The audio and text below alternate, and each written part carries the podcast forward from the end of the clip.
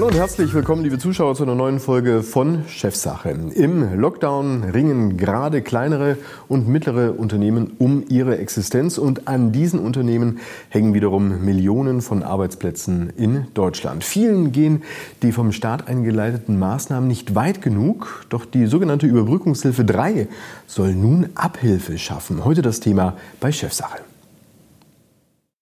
Die Antragstellung für die Überbrückungshilfe 3 ist seit dem 10. Februar freigeschaltet und online.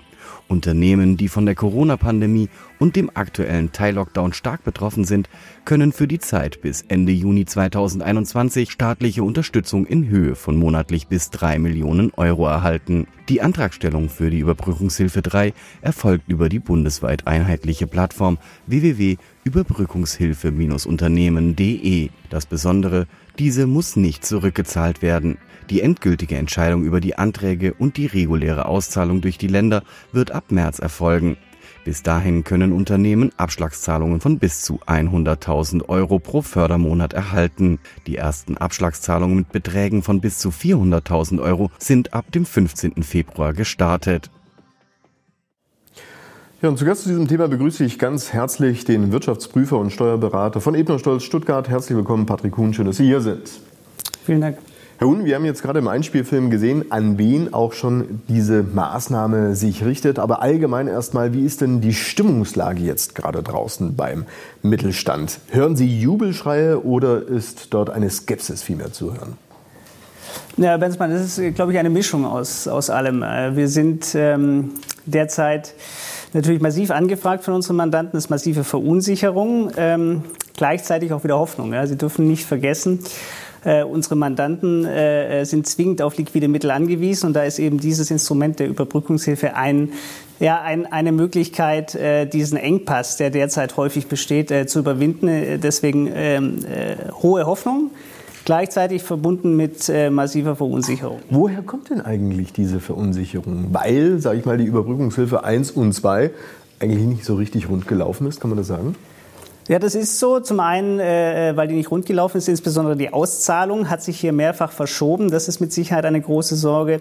Und zum anderen ist es so, dass diese Überbrückungshilfe 3, von der wir heute sprechen, Herr, Herr Benzmann, ähm, sich auch mehrfach geändert hat. Also ursprünglich äh, ging es um Beträge von 200.000 Euro pro Monat. Jetzt sind wir mittlerweile bei bis zu drei Millionen äh, Euro für Verbundunternehmen. Ähm, und zugleich ähm, war die Kommunikation, ähm, äh, will sagen, nicht immer ganz vorteilhaft. Ähm, ähm, Beispielsweise wurde nicht deutlich kommuniziert, dass man eben für den vollen Betrag, ähm, der bis zu 12 Millionen Euro derzeit äh, möglich ist, eben auch äh, Verluste in diesem Förderzeitraum generieren kann. Und deshalb gab es äh, häufig, gab es häufig Enttäuschung auf Seiten der Mandanten, ja, der das Unternehmen. Nur abholen. Also woran liegt denn das, dass ähm, eine solche Varianz bei den Beträgen ist?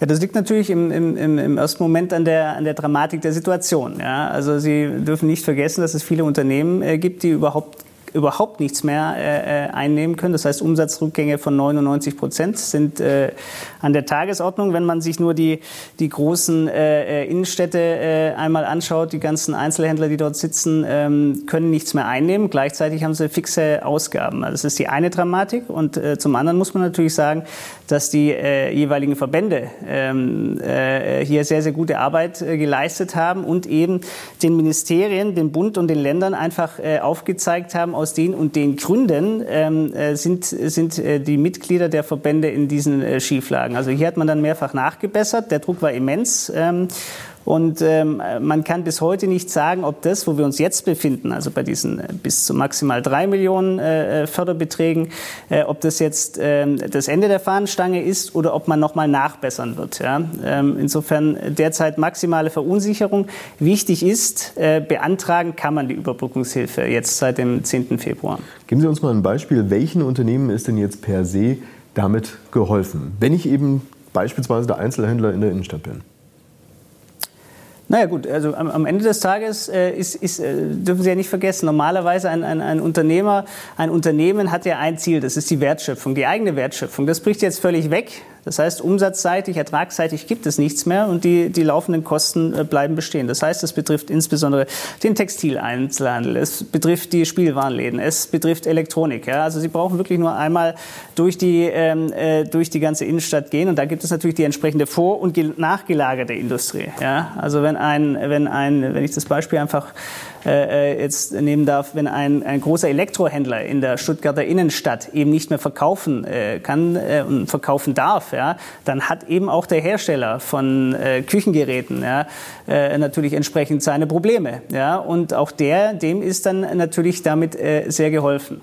Heißt aber auch, das äh, Mittel der Kurzarbeit geht auch nicht weit genug. Denn ich habe andere Kosten neben den Personalkosten, die durchaus sehr groß sein können.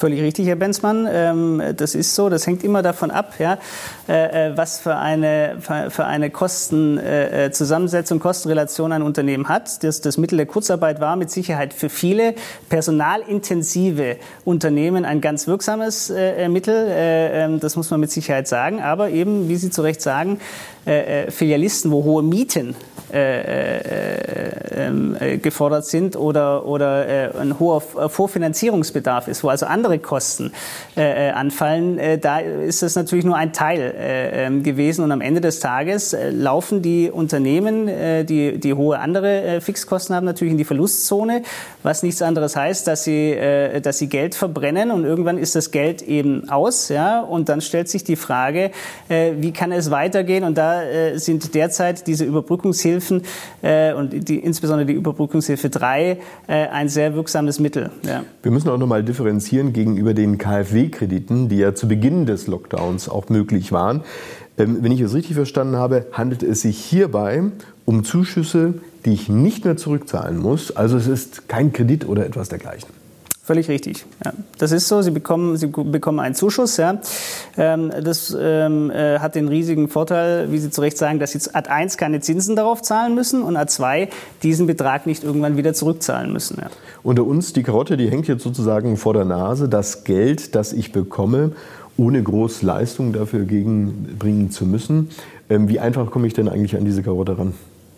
Ja gut, es ist natürlich so, ähm, äh, ganz einfach ist das nicht. Ja. Sie müssen äh, äh, Förderantrag berechtigt sein. Ja. Wann ist man das? Ähm, da sind Sie insbesondere dann, da gibt es eigentlich zwei äh, äh, Einstiegskriterien derzeit. Das erste ist, Sie dürfen nicht mehr als 750 Millionen Euro Umsatz in der Gesamtgruppe machen. Ja. Also das ist derzeit eine weltweite Betrachtung. Ja. Äh, und das zweite ist, Sie brauchen einen Umsatzrückgang von 30 Prozent ja, in dem jeweiligen Fördermonat. Die Fördermonate gelten für die Überbrückungshilfe 3 vom äh, November 2020 bis zum Juni 2021. Und der Vergleichszeitraum ist immer der, der gleiche Monat im Referenzjahr 2019. Ja. Also Sie brauchen immer hier diesen Umsatzrückgang von 30 Prozent in jedem einzelnen Monat, um eben die maximale monatliche Fördersumme von 1,5 Millionen Standalone oder 3 Millionen Verbund beantragen zu können. Nun gehen ja diese Unternehmen tatsächlich auch, was ihre Ressourcen angeht, auf der Kante. Man kann es nicht anders sagen. Auch mental ist, glaube ich, wirklich ähm, unfassbar viel Druck auch im Kessel.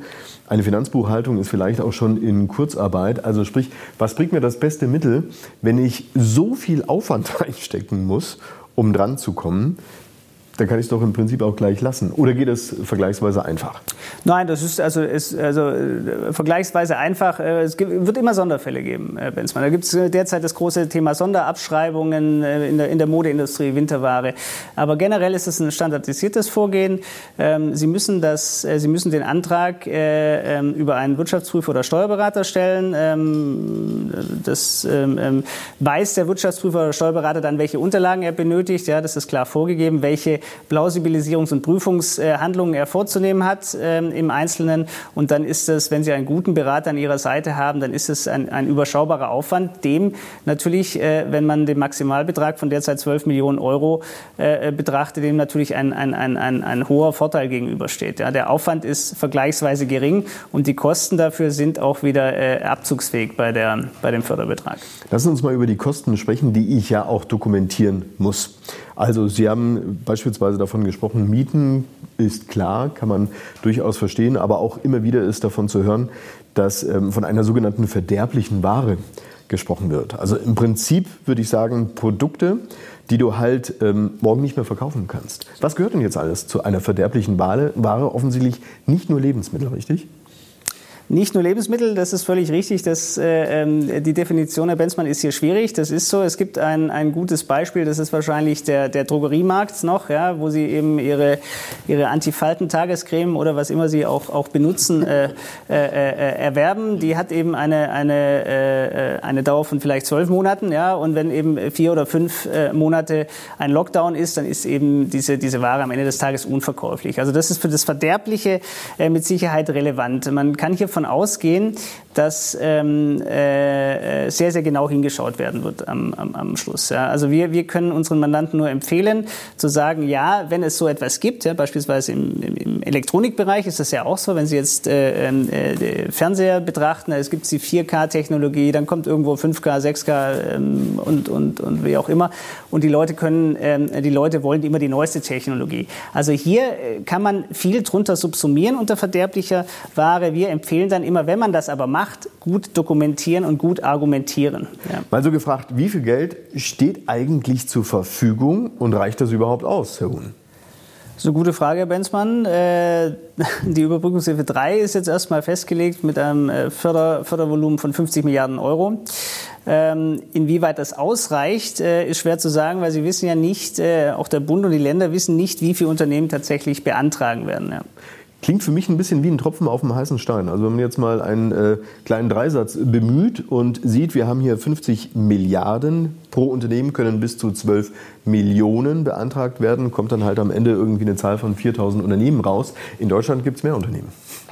Völlig richtig, Herr Benzmann, haben Sie sehr gut gerechnet. Ähm, was man berücksichtigen muss, ist natürlich, dass nicht jedes Unternehmen diese 12 Millionen äh, sofort beantragen wird. Ja, da müssen Sie erstmal hinkommen, so viel Fixkosten, erstattungsfähige Fixkosten müssen Sie erstmal generieren. Das heißt, das wird insbesondere für, den, äh, für, die, für die Einzelhändler relevant werden und viele andere Unternehmen, auch kleinere Unternehmen, werden viel, viel niedrigere Beträge äh, beantragen. Heißt, äh, äh es werden wahrscheinlich deutlich mehr als diese 4000 äh, Unternehmen werden. Für die 50 Milliarden, für diesen 50 Milliarden Topf. Ja. Darüber hinaus kann es aber auch gut sein, dass da nochmal nachgeschossen werden muss. Mhm. Ich sage mal so, das beste Geld bringt ja nichts, wenn es am Ende nicht auf dem Konto landet. Auch hier ist eine gewisse Skepsis in der Wirtschaft angekommen, weil wir immer wieder von den Berichten hören, dass Geld nicht auf dem Konto landet. Wird es diesmal anders sein? Davon äh, gehe ich Stand heute aus. Also das, das ist in der Tat so, äh, Herr Benzmann, dass äh, gerade für die, für die äh, Überbrückungshilfe 2, November, Dezemberhilfen, äh, diese Auszahlungen unglaublich langsam äh, nur angelaufen sind. Ja? Äh, welche Themen und welche Probleme es da gab, weiß ich nicht. Was ich weiß, ist der Druck äh, auf den Bundesminister Altmaier ist massiv derzeit. Ja? Dass es eben zu sowas bei Überbrückungshilfe 3 nicht mehr kommt. Äh, just in dem Moment heute ähm, äh, gibt es eine Videoschalte äh, zwischen dem äh, Bundesminister Minister und äh, 40 Verbänden, ja, wo der Druck auch ganz massiv auf ihn nochmal ähm, äh, erhöht wird und dargestellt wird, weswegen es eben äh, für viele äh, Unternehmen überlebensrelevant ist, dass es zu einer zeitnahen Auszahlung, also zu einer sehr, sehr schnellen Auszahlung äh, der Beträge kommt. Es ist auch so, dass ähm, derzeit äh, vorgesehen wird, dass die, die ersten Abschlagszahlungen bereits im Februar ähm, getätigt werden. Die sind allerdings äh, gedeckelt auf monatlich 100.000 Euro. Das wird der Bund auszahlen. Und die tatsächliche Auszahlung des Förderbetrags, also die reguläre Auszahlung, soll bereits im März, ja, also kommenden Monat erfolgen durch die Länder. Das heißt, hier weiß man, äh, äh, dass die Stunde geschlagen hat. Und deshalb gehe ich Stand heute davon aus, dass es deutlich besser laufen wird als bei der November-Dezember-Hilfe. Sie sprechen von überlebensnotwendig für die Unternehmen. Nun gibt es ja einige Unternehmen, die an sich ja schon vorher Probleme hatten, auch vor der Pandemie. Was passiert denn jetzt mit diesen? Kommen die auch in den Genuss des Geldes und können sozusagen mit künstlichen Lebenserhaltungsmaßnahmen noch ein wenig über Wasser bleiben? Eine ganz wichtige Frage, Herr Benzmann, äh, das ist das Thema der Unternehmen in Schwierigkeiten. Ähm, Sie dürfen nicht vergessen, man kommt hier auch schnell ins Beihilferecht rein. Ja, die EU sagt, äh, äh, Unternehmen, die schon vor Corona in Schwierigkeiten gewesen sind, die dürft ihr mit diesem Topf nicht fördern. Ja? Und deswegen ist es ganz wichtig, dass das sehr, sehr genau abgeprüft wird, ob ein Unternehmen schon vor dem ersten Corona-Lockdown beziehungsweise schon vor dem 31.12.19 jetzt hier für die Überbrückungshilfe 3 in Schwierigkeiten war oder auch nicht. Ja. Da gibt es einen äh, standardisierten Katalog, der abgeprüft wird. Da geht es insbesondere darum, ob das Unternehmen noch ein äh, positives Eigenkapital oder noch Teile des Eigenkapitals vorhanden waren. Ja.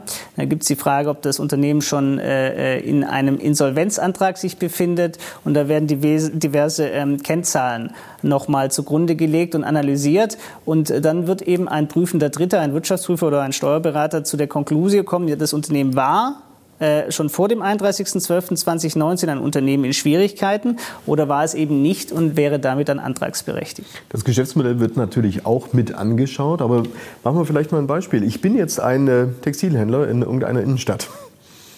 Und ich habe schon vorher tendenziell das eine oder andere Problem gehabt, auch aufgrund der großen Plattformen wie Zalando, Amazon und Co., wie sie nun mal alle so heißen. Naja, also ich sag mal, wenn jedes Jahr immer weniger Umsatz ist, meine Kosten tendenziell immer weiter steigen, dann ist das der Frosch, der im Wasser ist und irgendwie gekocht wird. Das heißt, ich habe vielleicht noch gar nicht ähm, die Dramatik der Situation erkannt. Stellen Sie das fest, dass äh, viele Unternehmer im Prinzip den Schuss noch nicht gehört haben?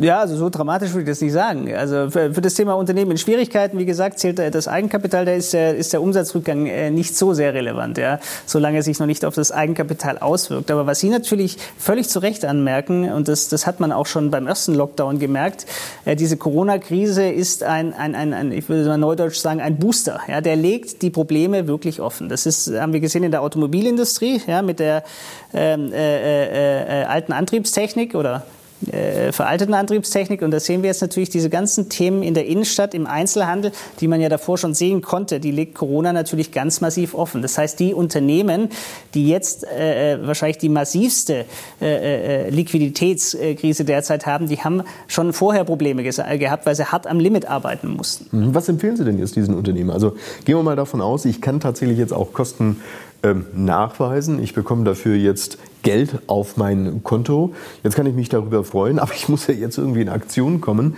Also wie kann ich denn auch mir eine Perspektive eröffnen, auch für die Zeit nach eines Lockdowns? Gibt es da ein Patentrezept aus Ihrer Sicht?